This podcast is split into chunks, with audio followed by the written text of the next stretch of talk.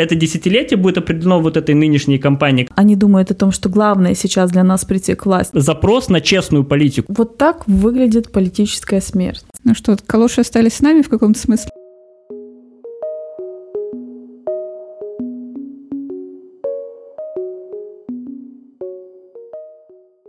Всем привет! В эфире специальный выпуск редакторского подкаста «Ньюсмейкер». В этот раз мы вполне предсказуемо подводим итоги предвыборной кампании. Что нам пытались продать на этот раз? Откуда взялся наплыв ностальгии? Какая часть кампании осталась в тени? И влияет ли все то же бесплатное мороженое на голосование? Или действительно в Молдове появился запрос на честную политику? Нормально ли то, что, кажется, буквально все говорят нам, что на этих выборах у нас только два варианта? В новом редакторском подкасте «Ньюсмейкер» про кажущийся конец очередной политической эпохи, политику без националя и национального вопроса и стримеров «Сия Молдовы». С вами Оля Гнаткова.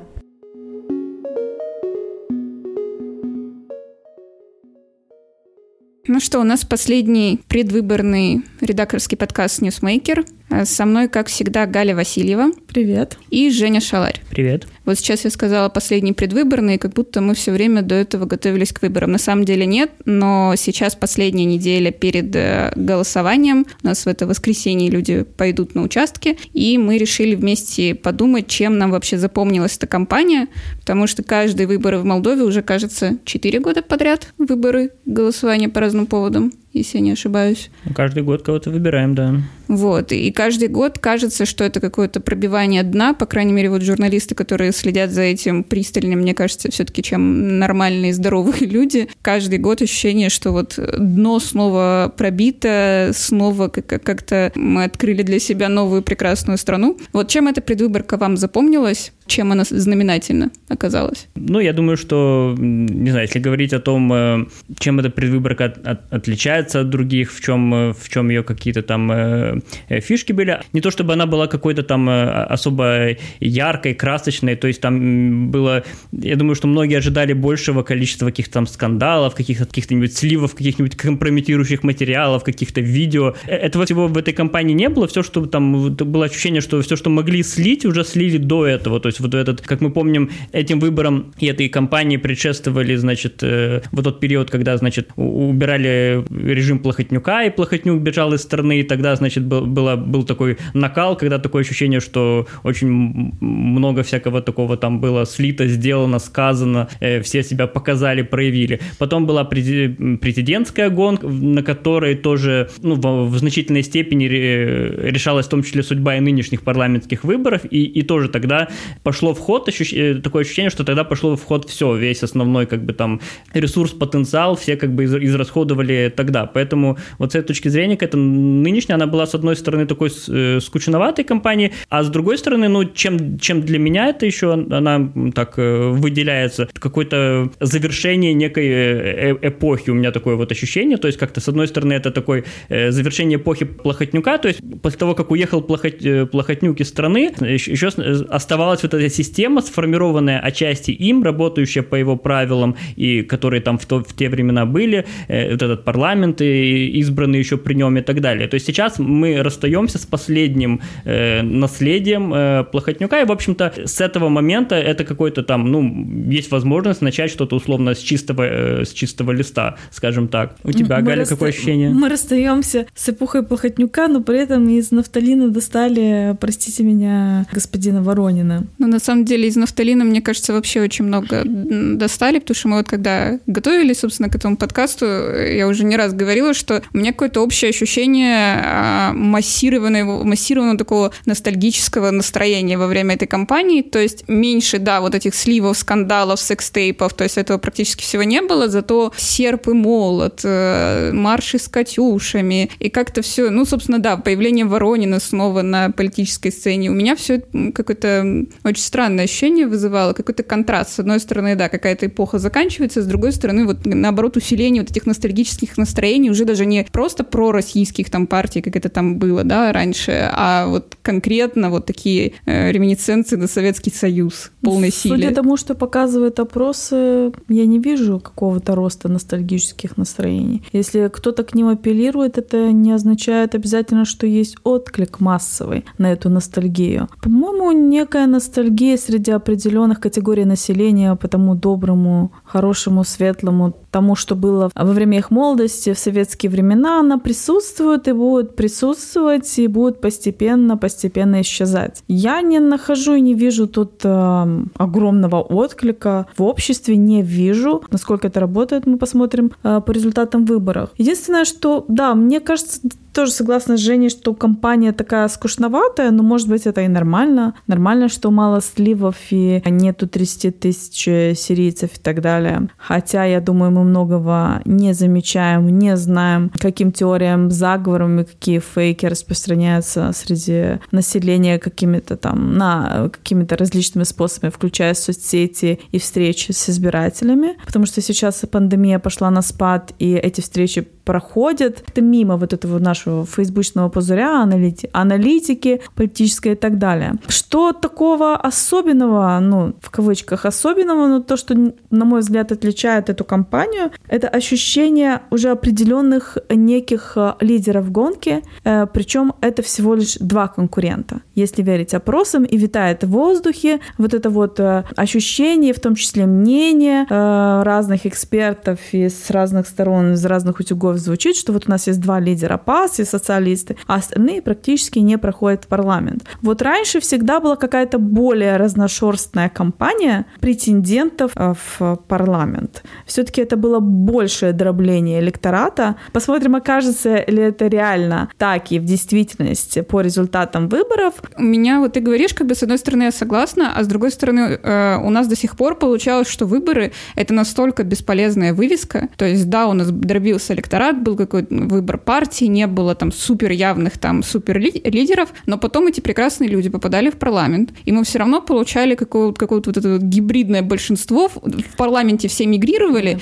И в результате мы все равно получали некий монолит. А, ну, не знаю, насчет монолита я не согласна, но все-таки конкуренты, которые шли в парламент, на последней стометровке многие задавали вопросы, и, в принципе, я даже помню, какую мы аналитику делали, кто и с кем может объединиться. Сейчас вопросы эти стоят не так остро, потому что есть ощущение, подогреваемое, скажем так, опросами. Не знаю, вот какой-то, как, как сформулировать это ощущение. Вот будет большинство и одной партии, не надо будет якобы договариваться со всем этим. Насколько я слышала, и в самой партии как бы готовятся к тому, что им не придется договариваться ни с кем. Но, возможно, как бы усатый пройдет. Это какая-то такая немного обратная ситуация всех, от всех предыдущих кампаний. Обычно ситуация была такая, что на левом фланге существует какая-то единая монолитная сила. Когда-то это были коммунисты, потом, соответственно, стали социалисты, а на правом фланге существовала какая-то вот такая постоянная там раздробленность, из которой потом, после выборов, в каких-то э, тяжелых и очень сомнительных условиях, с какими-то абсолютно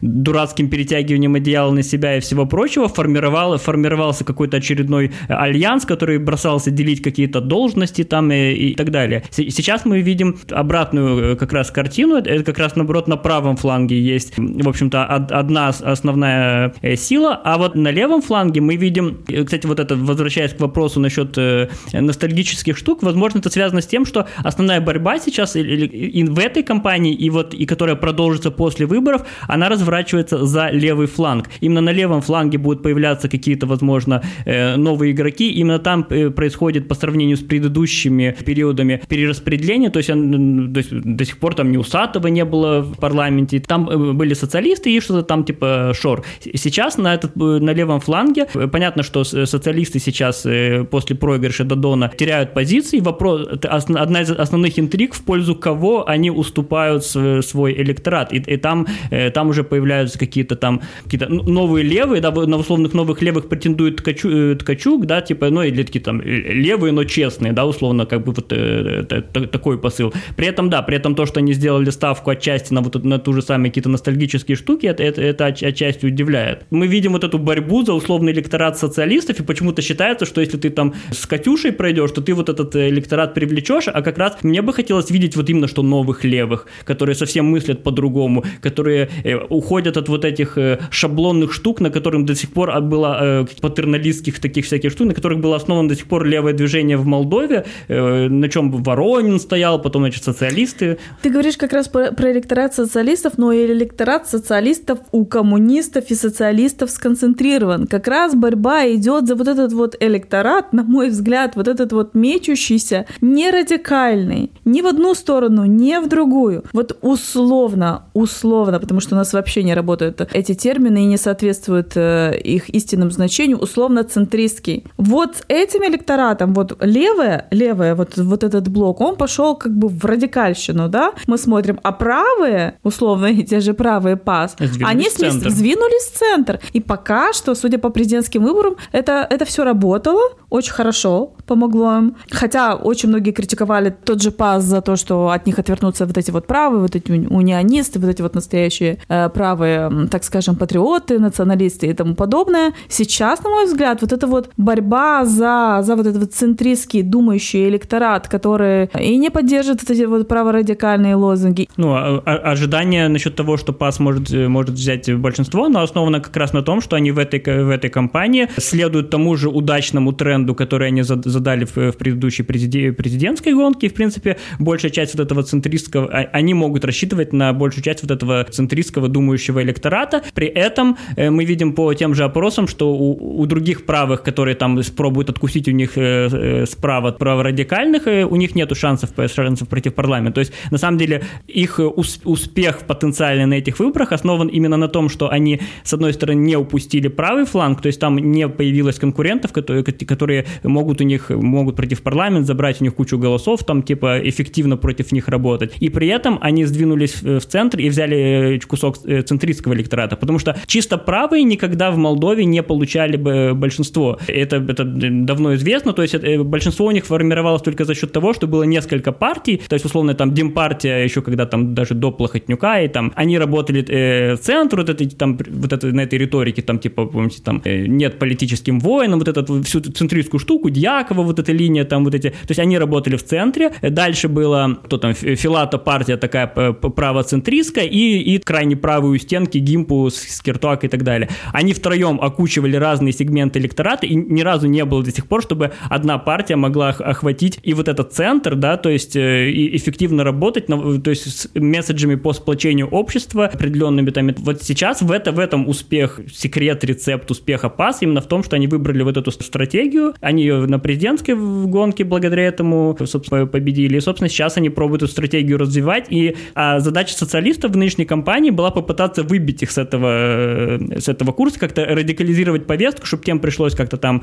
в свою очередь, тоже радикализироваться, но они не, не смогли. То есть это было такое односторонний, такой односторонний хейт-спич, страшилки и так далее. Встречного движения мы, мы так и не видели, не, не нашли, не было этого. И... Слушай, это радует. Единственное, что я очень надеюсь, что не будет процесса обратного, когда одна партия придет к власти и радикализируется в определенную сторону. Потому что как раз как можно меньше радикализма и этих страшилок геополитических, в том числе и дискриминационных месседжей в отношении определенных категорий населения. Но я вот общалась с некоторыми людьми, очень думающими, владеющими многими языками, таких исповедующие абсолютно европейские демократические ценности, которые опасаются именно того, что если ПАС придет к власти, то сейчас они держатся вот этого центра, сдерживают якобы хейт-спич, некоторые представители ПАС держат себя, так сказать, в уздечке. А потом, если партия придет к власти,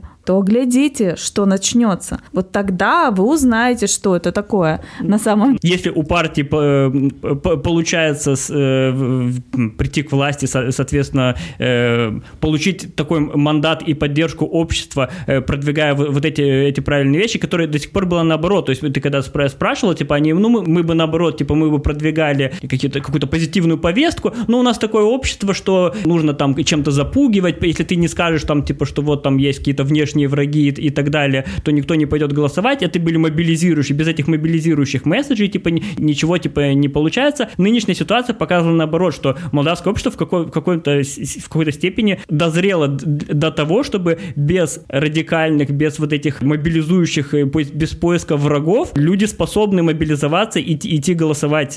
Так, так наоборот, я думаю, что эта партия будет заинтересована в том, чтобы этот тренд продолжить и продвигать. И в этом смысле, мне кажется, что мы, ну, наоборот, имеем шанс войти в какую-то, сформировать какую-то новую политическую реальность в Молдове, в какую-то войти, открыть какую-то новую эпоху своего рода вот сейчас. Кстати, я вот заметил, что примерно в начале каждого десятилетия в Молдову вступает на какой-то такой, ну вот происходят какие-то события, которые, ну, открывают какой-то, какой-то новый, новый виток. Эпоха Плахотнюка, конечно, была прекрасна, э, да? Нет, нет э, ну, эпоха Плахотнюка была завершением той эпохи, которая началась вот там в девятом-десятом году. Мне кажется, это ее логичное продолжение. Там вот, вот и мы в две тысячи первом году, когда коммунисты пришли к власти, получили большинство, это полностью сменило весь, весь рельеф молдавской политики и определило его на ближайшие, там, на следующие, последующие девять лет. Потом в две тысячи девятом-две тысячи десятом году, соответственно, комму- коммунистов сбросили, пришел альянс, пришли вот эти все альянсы, которые определили молдавскую политику, в том числе, на самом деле, уже тогда было, можно было предопределить то, что это закончится условно Плахотнюком, именно потому, как они начали вот эту дележку власти и так далее. Очень надеюсь, что в каждом из этих эпизодов, да, молдавское общество и молдавские политики способны извлечь какие-то уроки и так далее. То есть сейчас, мне кажется, что вот сейчас в две тысячи двадцать первом году, в общем-то, в это, это десятилетие будет определено вот этой нынешней кампанией, которая происходит, завершается сейчас. Очень многое из предыдущего десятилетия дальше не пойдет, оно просто, вот как, не знаю, как условно там, еще в две тысячи восьмом-две тысячи девятом году был такой политик, как Юрий Рош, очень яркий, все это вот. Спустя, спустя два-три года о нем уже ни, никто не знал, не помнил ничего. То же самое, когда коммунисты пришли к власти, еще пару лет назад было, было куча каких-то политиков, сейчас никто даже имена их не помнит. То есть, на самом деле, происходит какая-то полная смена парадигмы фор- формации, и уже и какие- какие-то новые политики, новые правила игры, новые тренды определяют политическую повестку на ближайшие десятилетия. Чему мы сейчас являемся свидетелями, это определение вот этой повестки, там, не знаю, на пять-десять лет вперед, возможно. А у меня как раз вопрос вот к этой новой повестке и насколько она реально радикально новая. Потому что, с одной стороны, да, это круто, что меньше звучит, по крайней мере, с определенных сторон там хейт-спичи, дискриминирующих месседжей и так далее, но это иногда похоже на, в принципе, призывы за все хорошее против всего плохого, и возникает вопрос, как бы, а способны ли люди и способна ли эта новая формация политиков, если мы их таковыми считаем, в принципе, решать конкретные вопросы и не стоять в белом пальто, а как бы вот закатывать рукава и вперед. То есть мы даже в процессе как бы нашей работы, да, обсуждали вот как мало было какой-то реакции на всю эту ситуацию с гостиницей «Националь», да, которую отдали под снос очень сомнительным методом, к сносу которой, скорее всего, причастен все тот же Шор и все тот же старый круг интересов девелоперских, как мало было реакции на вот этот этнический конфликт в атаках. То есть, да, политики говорят, мы за объединение общества, мы там центристы, мы за то, что все были вместе и все у нас было хорошо, но вот конкретные ситуации, в которые никто не вмешивается, на них никак не реагируют, и они просто идут дальше своим чередом. То есть Кишинев остается вот такой вот вотчиной девелоперов, атаки остаются сами со своими проблемами нерешенными, с сорокалетием просто. А газета Tiempo пишет э, статьи про троянских коней, русских шпионов. Да, русским шпионом называются там даже те, кто читал стихотворение Бродского или Пушкина. Я, честно говоря, не помню уже, что у них там было. Но сам факт, что ты там старышем когда-то там участвовал в каких-то там чтениях, то это о тебе свидетельствует как о русском шпионе. Ну, нарративы остались, но действительно такое ощущение, что они стали уделом маргинальных политиков. Вот такие вот прежние нарративы газеты Tiempo и вот этих вот российских шпионов и так далее. Да, но способны ли вот эти новые нарративы, да, менее маргинальные, способны ли они привести к какой-то конкретике? Потому что вот этого как раз, ну, мне не хватает, я этого не вижу пока что. Я не знаю, что нового в том, что партия Шор тоже, так сказать, проходит, может пройти в парламент, да, тут вот как раз вот эти вот пережитки прошлого, они рулят. Вот это вот уличное освещение, что там они еще делают? Возродили, наворовали и вам частичку отдали. Как бы шесть процентов или сколько-то показывают опросы. По твоему вопросу, мне кажется, у них такая тактика была не реагировать на некоторые инфоповоды, а действовать от разрабатывать только, только свою повестку. Возможно, с этим все связано, с тем, что на период кампании, исходя из каких-то благих целей, они решили следовать своей повестке и не, не реагировать на всякое такое вот плохое, как в атаках происходящее. Непонятно, почему они не реагируют на то, что происходит в Кишиневе, на эту застройку, на, эти, на эту коррупцию этих бабушек Шора, которые участвуют в слушаниях и оправдывают строительство. Да, это, наверное, был первый случай в истории, когда женщины пожилого возраста вовсю выступали за снос советского здания, причем, причем которое когда-то было одним из символов города. Я не склонна к таким вот, к такому оптимизму, который демонстрирует Женя. Я все-таки думаю, что по большому счету главное для них сейчас это политические очки, а не какие-то проблемы людей в атаках или жителей Кишинева. Возможно, они думают о том, что главное сейчас для нас прийти к власти, а потом мы будем решать проблемы народа. Но я думаю, что так как вот такие нарративы могут как-то так повлиять, подшатнуть их повестку, они не обращают на них внимания и плевать им на то, что происходит в атаках. Ну, конфликт в атаках это, это условно было бы втягивание в предвыборную повестку национального вопроса. Мы делали целую серию репортажей про это. Все мы заглядывали в комментарии к этим репортажам, и мы видели, что как ты не примирительно не подавай, как ты не пытайся там все эти все какие-то там сгладить углы, все в комментариях срач, обзы, оскорбления, обзывательства на национальной почве, убивать, расстреливать, все, все это вот, только мы там успеваем эти комментарии скрывать, банить там и, и так далее. Иногда есть, не успеваем, простите. На, на, на самом деле, ну, очень тонкая штука, даже когда вот наши, на, наши вот корреспонденты были там, они вот там постоянно встречались с этой штукой. Тут насколько важно, очень деликатно, тонко в это, в этом, к этому подойти, там, не знаю, чтобы только не разжигать, не разжигать, не разжигать, потому что даже поднимание этой темы, повестки и так далее, это даже не то, что там, типа, давайте молчать про это, да, типа, но, но вопрос в том, что поднимание этих вопросов уже приводит к радикали, радикализации там на месте, начинаются высказываться эти какие-то там взаимные оскорбления, упреки, причем начинается вроде бы, да, там, там типа со каких-то спокойных, но оно быстро все перерастает в обсуждение национального вопроса, в принципе, да, так, так у нас складывается, что оно, оно идет все время по нарастающей, люди себя накручивают, и если ты это сделаешь частью предвыборной кампании, ну да, мне кажется, что, возможно, это хуже повлияло бы и для предвыборной кампании, в том числе для ситуации в, в атаках, если мы, мы помним, что там за какое-то время там до этого конфликта там же были и каких-то партий, кто там, там Раду Мариан, по-моему, приезжал, и, и там, я так понял, социалисты подготовили ему какой-то там прием, да, типа, что его там освистывали там и, и, и так далее, то есть на самом деле вот эту как раз попытки втянуть это, все эти национальные штуки в избирательную кампанию, мне кажется... Ну, мне выгодна х... эта партия, мне выгодно, скажем прямо. Ну, а, а, а кому, вы, кому выгодно разжигание вот этой межнациональной штуки, потому что на самом деле политики в предвыборную кампанию... Но уме... никто не говорит у, о разжигании. Умеют... Оно в любом случае разжигает. В любом случае если ты будешь туда, избит бы... обеими сторонами, даже если ты вмешаешься с благими целями. Невыгодна эта партия. Будем надеяться на то, что сейчас они не хотят в это вовлекаться, но потом они будут решать нет, эти проблемы. Нет, я, я, честно говоря, не хочу ви- видеть в разрешении вот этих межнациональных, межнациональных штук политиков, тем более во время предвыборной кампании. Не потому, что выгодно им это или невыгодно, а потому что, на самом деле, вмешательство политиков, которые всегда продвигают свои интересы. Политиков не надо, а людей, которые отвечают это по долгу своей службы, они должны были да, каким-то то, то образом в, в, в, этом, в этом должны участвовать, во-первых, профессионалы, которые являются, условно, там, конфликтологами, конфликтологами, которые в этом разбираются, во-вторых, там должна быть роль, в первую очередь, естественно, полиции вообще доминирующая, то есть, на самом деле, многие из этих вопросов, они все равно, они замешаны на ту же коррупцию, они, они замешаны на отсутствие правового государства, отсутствие судов и так далее, и если э, эту систему хотя бы кто-то начнет реформировать, что-то с этим делать, то попутно отпадут и, и многие другие моменты. Политической демагогии вокруг национального вопроса и втягивание политиков в это, не, мне кажется, не нужно. Националь. Гостиница «Националь». От, от национального вопроса к националю. К националю, да. да. да. Так, вот вот, как вот бы... что с ним? Потому что это вот как раз такой супер-супер яркий пример, что в Молдове, в принципе, может меняться политическая окраска, вот такая политическая вывеска. То есть сколько лет у нас были проевропейские мэры, там никогда не побеждал левый мэр. Вот у нас левый мэр. А по сути го- город, скорее всего, контролирует примерно одни и те же люди.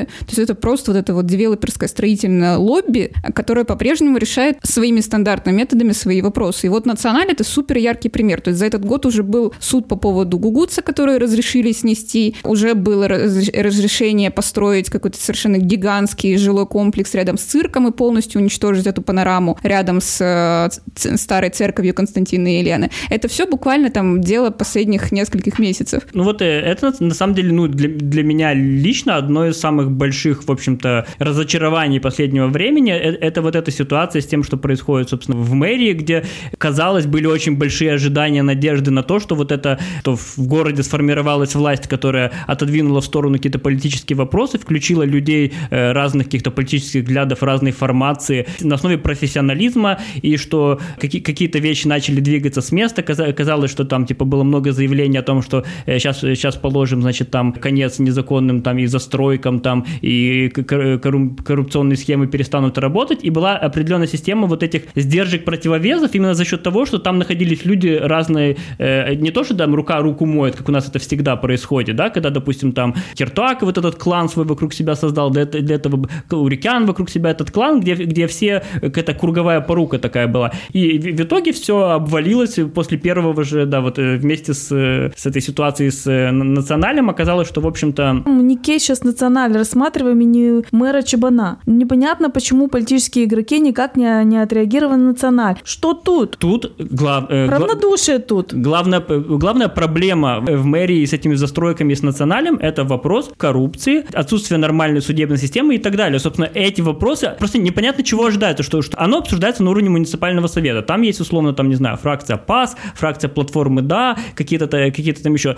Там на Стасе, кстати, там... Вопрос в том, что мы можем поехать на эти участки какие-то определенные, где голосуют жители одного региона и устраивать там что-то. А с Националем мы ничего не можем сделать. Мы, как ведущая сила, ПАС, допустим, ну мы сейчас обсуждаем, я так понимаю, молчание в рамках, в рамках политических пар... игроков, я... да? Как, какой, как, каким образом эта часть, у нас парламентская предвыборная кампания. Скажем, основа платформы там той же, той же ПАС, это борьба с коррупцией. Ситуация в Кишиневе вокруг Националя, это, это вопрос тоже коррупции. Соответственно... Правильно, почему они не пришли хотя бы на слушание? Такая массивная, большая партия, которая, как показывают опросы, берет пятьдесят один мандат. Почему она... Какое отношение это имеет к парламентской предвыборной кампании? Абсолютно как бы мимо. Она боком проходит, где-то там какой-то Керонда, один борется с шоровскими бабушками. Ну, камон, блин. В парламентской кампании... Тут же не речь о том, чтобы вот обязательно делали там Националь пунктом предвыборной программы. Но просто как бы, да, у тебя идет предвыборная кампания, но ты же как бы не теряешь вообще способности действовать, не теряешь какого-то, э, не знаю, ни политического, ни морального авторитета в это время. Ты можешь заниматься чем-то еще, ты можешь по собственной инициативе прийти на эти слушания и посмотреть, что там происходит. Одно уточнение. Э, вопрос э, застройки в Кишиневе, особенно в историческом центре, это не только вопрос местных властей. У нас очень устаревшие законы по этому поводу. Это не только вопрос борьбы с коррупцией. У нас закон об охране памятников девяносто третьего года. Его не меняют из-за сильнейшего лобби застройщиков. Этого пункта тоже я не вижу как бы, ну, повестки, да, что, в принципе, мы страна, у которой вот есть вот какие-то вот такие приоритеты. И об этом можно было бы заявить на как-то более широкую аудиторию, воспользовавшись ситуацией с Националем, что вот, смотрите, что у нас происходит, как бы, а мы вообще-то хотим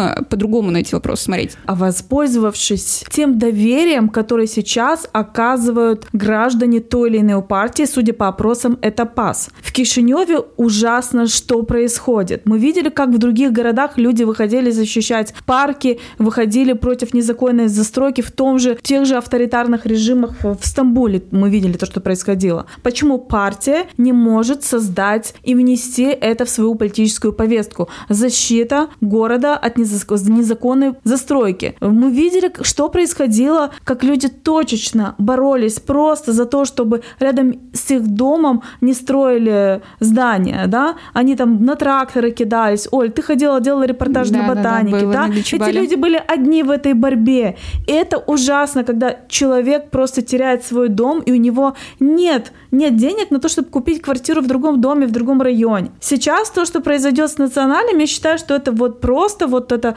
последняя точка в смерти города. Хуже быть не может, если это мы допустим. Почему партия, которая пользуется доверием у большинства граждан, просто ничего не делает? Естественно, эти вопросы должны быть там условно в повестке каждой партии, не только той, о которой ты говоришь, а в общем-то всех партий. Я просто не понимаю, почему мы это обсуждаем в рамках...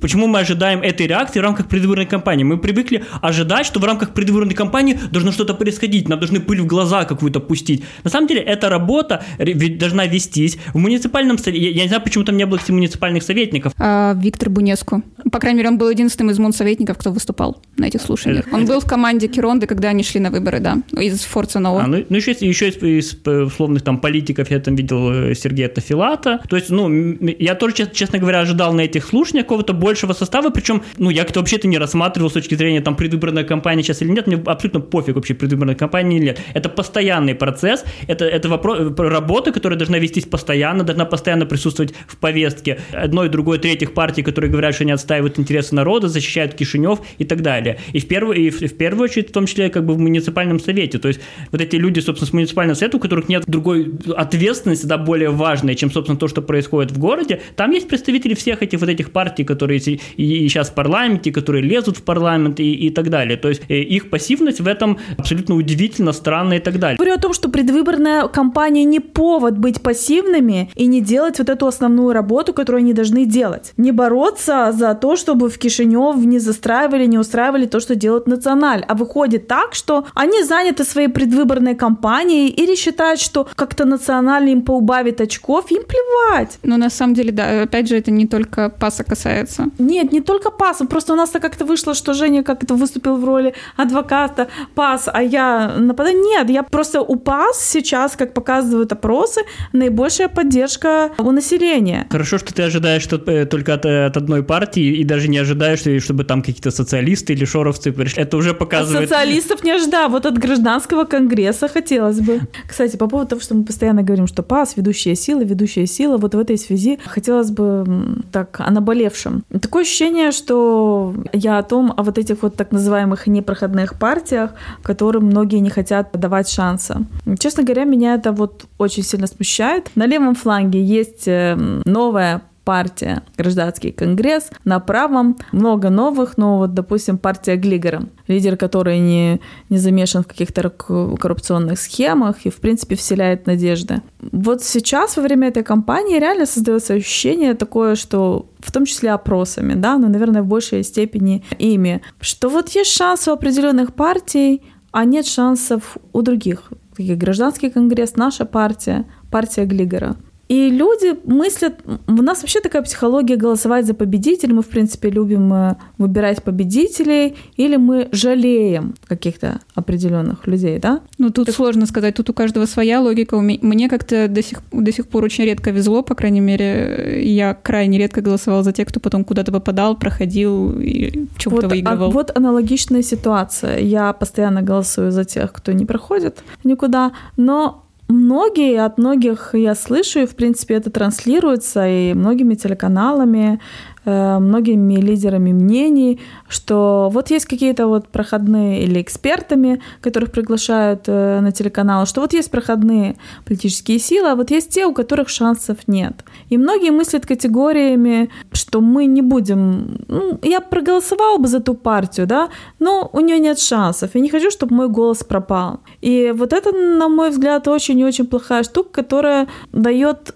Не то, что сказать не дает, то всегда есть шансы, партия может бороться на следующих выборах, еще на следующих выборах, никому сразу не падает с неба там тридцать или двадцать процентов голосов, но так мы можем лишить себя э, некой сменяемости власти и лишать э, шансов на победу тех политических сил, которые новые и, возможно, могли бы реально изменить Молдову. Но мне интересно, что ты сейчас это говоришь про выборы, на которых, по сути, шансы имеет победить партия, которая еще не была у власти как партия, и у нее не было всей полноты власти. То сейчас как раз происходит момент вот этой вот той самой смены. И поэтому, мне кажется, как раз вот эти вот голоса и концентрируются. Потому что были там выборы девятнадцатого года, когда, да, голоса распределялись гораздо более дробно, и пришлось разным сторонам объединяться, там, избавляться от плохотника и так далее. Не было у власти. Дело в том, что это не первые выборы ПАС, она уже, бы, уже в парламенте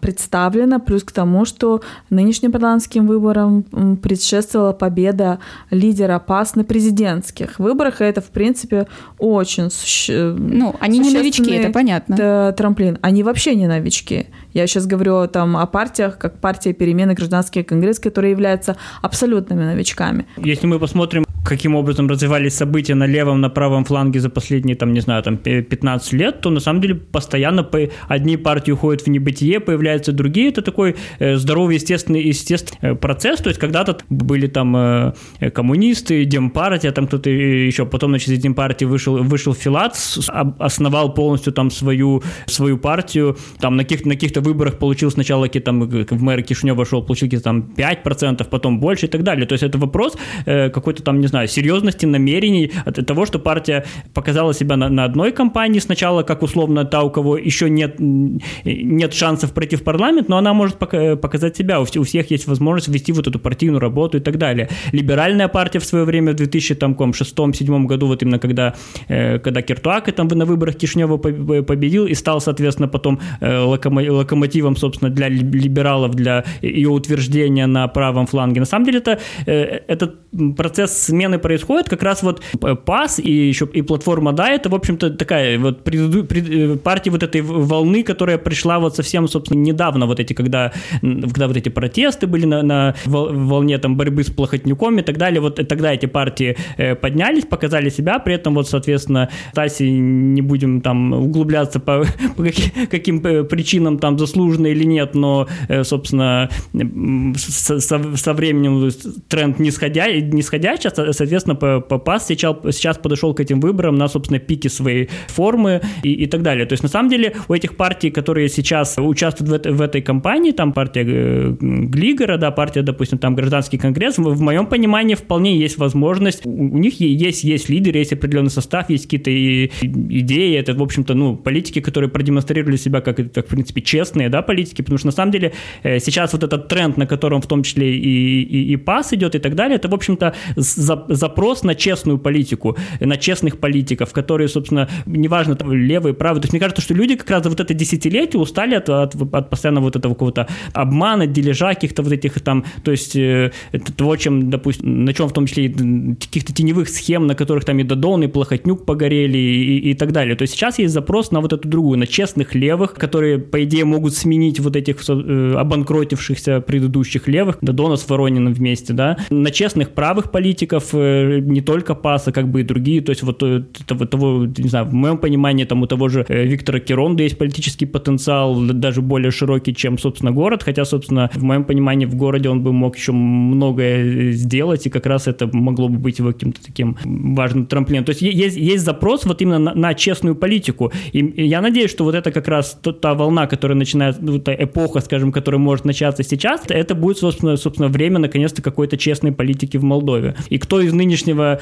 из нынешних участников пройдет по вот этому какому-то, в эту волну попадет, тот не на, не на этих выборах, так на следующих, в принципе, может со, со, составить конкуренцию и на левом фланге, и на правом, потому что, собственно, ну, молдавское общество, как-то, надеюсь, взрослеет, созревает, делает какие-то уроки с предыдущих эпох, и, собственно, возможно, я думаю, что они не пропадут, эти политики, и, в общем-то, усилия их будут не зря, если у них действительно серьезные намерения. Да, интересная штука в том, что сейчас политикам, наконец, в том числе, начали предъявлять вот, вот эти вещи, то есть даже и к ПАС даже претензии насчет того, что, типа, там вот там какой-то э, дом по какой-то там кадастровой стоимости задекларирован. И, собственно, э, полемика крутится вокруг вот этих, в общем-то, ну, довольно правильных вопросов, связанных с честностью э, или там с коррумпированностью. Ну, честность, главное, единственное, мне хочется уточнить, да, что честность не в каком-то романтическом плане, потому что ждать честности от политиков э, человеческой вообще очень сложно. Не коррумпированные. Ну, да, давай так. Собственно... А все-таки ожидаю я. Мне вот кажется, что с учетом того, что я видела декларацию о доходах политиков Гражданского конгресса, что там вот как раз романтические, честные люди, большинство команды Гражданского конгресса. Это вот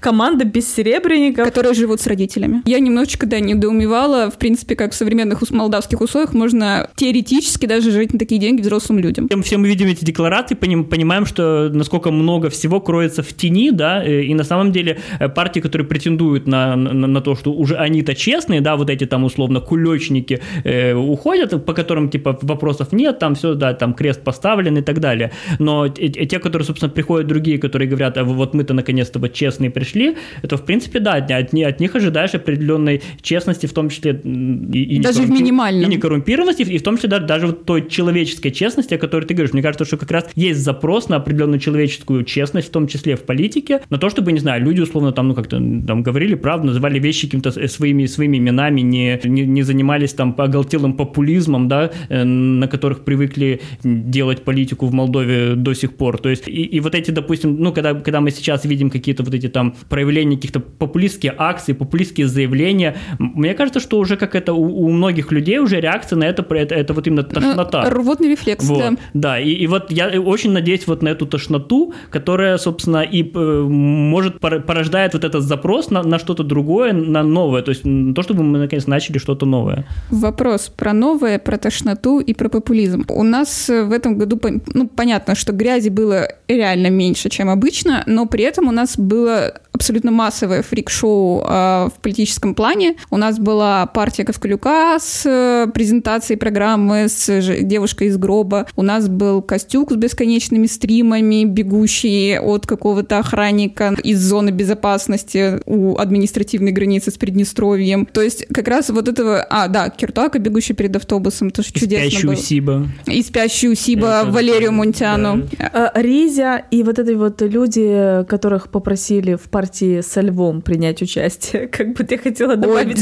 зам- замечательно. А, а, и, и клон партии ПАС с этой, как бы, Кесари, Кесарь, да. Кесарь, да. Этих людей, вот этих персонажей было много, они были достаточно громкими. У того же Костюка, у него там, мы только обсуждали, что у него там по четыреста-пятьсот тысяч просмотров его стримов в Фейсбуке, то есть это фантастические цифры для Молдовы совершенно. Вот это что? Это вот новое, это вот запрос на... Это результат запроса на новую честность. Ну, мне кажется, что как раз вот именно на отрицании и тошноты от вот этих всех вот этих штук и на самом деле и, и, и будет вот этот новый, новый выбор. Они на самом деле помогают вот этой своей маргиналией, помогают выделить людям, определиться со, со своим выбором. То есть я, допустим, там, не знаю, мы вот сейчас сделали подборку, как, как политики провели эти выходные. Собственно, вот эти все, все вот эти какие-то драки, там что-то они там толкаются с полицейским, куда-то бегут. Грабли. Да, грабли, там разворачиваются, сворачивают флаг, какие-то там сворачивают, там топчут, кричат, там все эти вот. Люди, мне кажется, вот настолько устали от всего этого, и мы видим в том числе это по, по реакциям, там половина потом вот этих там вот эмоджи с тошнотворным таким этим вот. То есть, мне кажется, что как раз, с одной стороны, это интересно смотреть, да, типа, то есть, не знаю. Ну, это шоу. Да, мы, мы, мы, мы же сам, мы, мы смотрим, это как бы... На бегущего Киртуаку я посмотреть готова. Вот, и, и, и, я и, смотрела несколько раз. А я, я, я на бегущего Костюка смотрел, да, за которым вот этот дедок в камуфляже бежит. То есть, на самом деле, это все интересно смотреть, это, это условное шоу, но люди как раз понимают, что это, это не должно быть политикой, и не этим людям формировать политику в государстве. Это вот именно такое, такое вот на уровне шоу можно продолжать смотреть эти стримы и так далее, но мне кажется, что люди уже не готовы голосовать за них и назначать их своими представителями, которые должны выстраивать нашу жизнь, там, принимать законы и так далее. Поэтому, мне кажется, это как раз такая, такое сопровождение, чтобы не было совсем скучно, не заскучать, но, но в итоге за них никто голосовать не пойдет. И, и наоборот, на отрицание вот этого, господи, мы устали уже от всего от вот этого, от вот этих вот скандалов, склок, э, каких-то видео с кульками и так далее. Как раз на отрицание этого, мне кажется, как раз и будет какой-то результат, определяющий на этих выборах. Я на вот это все смотрю, как вот так выглядит политическая смерть. Вот Киртуака, когда, который некогда был самым популярным политиком правого толка и надежды и молодежи, бегущий Киртуака, желающий отмутузить Додона, по-моему, вот это вот, вот это вот так выглядит политический труп. Не, ну я, я помню, он был, он был условно надеждой молодежи, да, да типа да. Вот, вот с правого фланга. Как в свое время Рошка. Вот, ну Рошка сейчас борется с чипами пять джи, Киртуака бежит, чтобы ударить Додона. Ну вот это вот все, конец. Но Костюк, кстати, на этом поле новый игрок. Да, к сожалению, да. Сторонники таких вот фрик-шоу всегда найдутся. Другое дело, что, он, я думаю, сейчас у Костюка, конечно, нет шансов попасть в парламент, но в каком-то ближайшем будущем. Ну, мне, мне кажется, это как раз та ситуация, когда он, условно, популярность его стримов не конвертируется в, в политические голоса на выборах. Он, он, я думаю, что на самом деле на этих выборах он покажет довольно неплохой результат, но все равно он воспринимается как, условно, да, стример всей Молдовы, да, такой, типа, но, но при этом доверять ему делать политику в стране и, и решать серьезные какие-то вопросы и так далее, далее. То есть, мне кажется, люди его не видят как политика, а видят условно как вот этого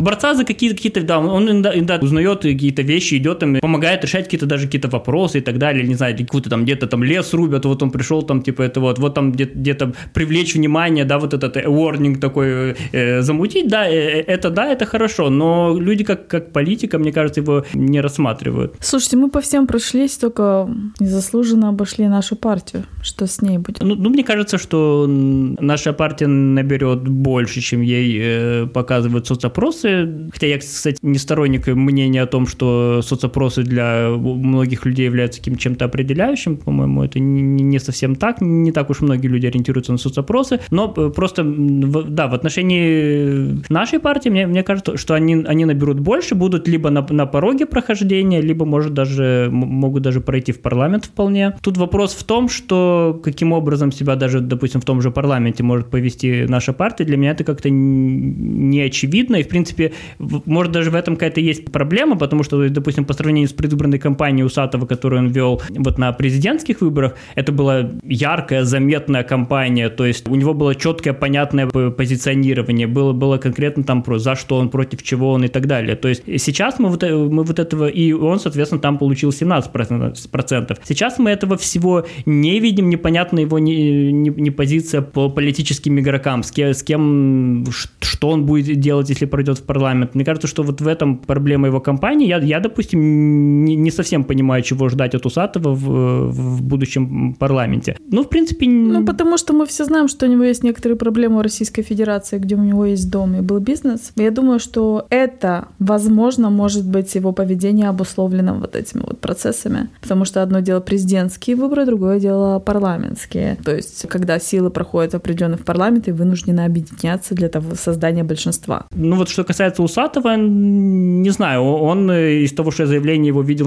он не сказал однозначно, что они, допустим, не будут договариваться, допустим, там, или вообще как-то, чтобы точно не будем создавать коалицию с Додоном, или какая-то вот эта позиция такая непонятная была. Мне кажется, что отчасти вот в этой недостаточно четком позиционировании на этих выборах, в общем-то, и есть то, что они, они вот такой меньший результат получают, чем на президентских, хотя, собственно, в моем понимании э, Усатый, на самом деле, очень большую, важную роль сыграл, э, в том числе и на, на этих президентских выборах, очень хорошую для страны, на, на мой взгляд, и как, как-то вот, ну, как-то даже обидно, что в этой кампании они себя не так э, проявили. Ну, мы здесь э, очень много обсудили, проанализировали, прошлись практически по всем. Есть огромный пласт того, чего мы не знаем, того, что происходит в кампании. Так называемая невидимая часть этой кампании, которая происходит в регионах, где люди, конечно же, не ориентируются на опросы, вернее, до них доносятся отголоски от всего того, что показывают в новостях, исходя из того, какие еще телеканалы они смотрят, потому что мы являемся, мне кажется, единственным медиа, который, то есть, дает опросы только некоторых компаний, которым мы доверяем, но большинство дают абсолютно разные опросы, которые являются очень сомнительными, но до людей доходит совершенно, совершенно иное, потому что вот э, даже вот в стриме э, коллеги Костюка какой-то молодой парень говорил с какой-то женщиной, бабулькой совершенно какой-то сторонницы на марше социалистов, сторонницы социалистов-коммунистов. Этот молодой человек из партии, из партии Костюка, ну, в общем, он из его, с его страницы э, вел этот стрим, говорил о том, что вот, ну, вы видели, зачем вы голосуете за этих кулёкари, кулё, с кульком? Я бабулька ему говорю, да вы что, ну, это ж фейк, понимаешь? Это ж фейк с кульком. Она думает, что это видео смонтированное, то есть у, у, у определенной аудитории, э, определенных телеканалов свои фейки. И в том числе мы не знаем, вот мне рассказали об акции в одном населенном пункте одно, одного электорального конкурента, не буду называть какого, потому что я не проводила факт-чек и не знаю, это реально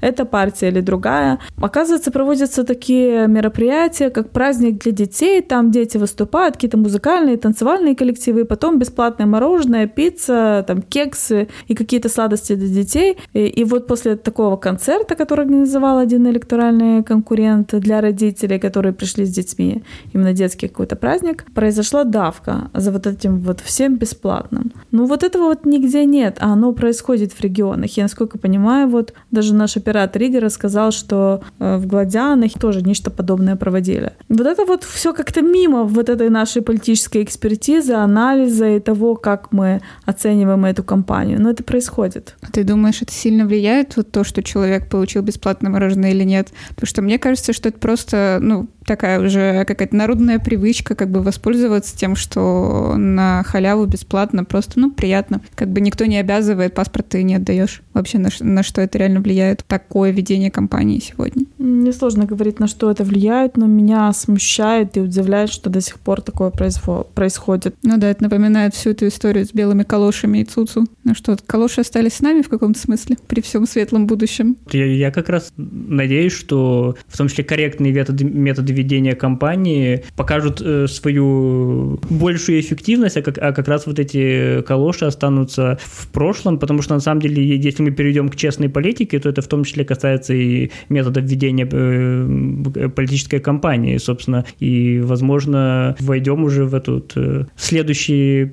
политический цикл без калош, без э, гречки с тушенкой и без вот этого всего.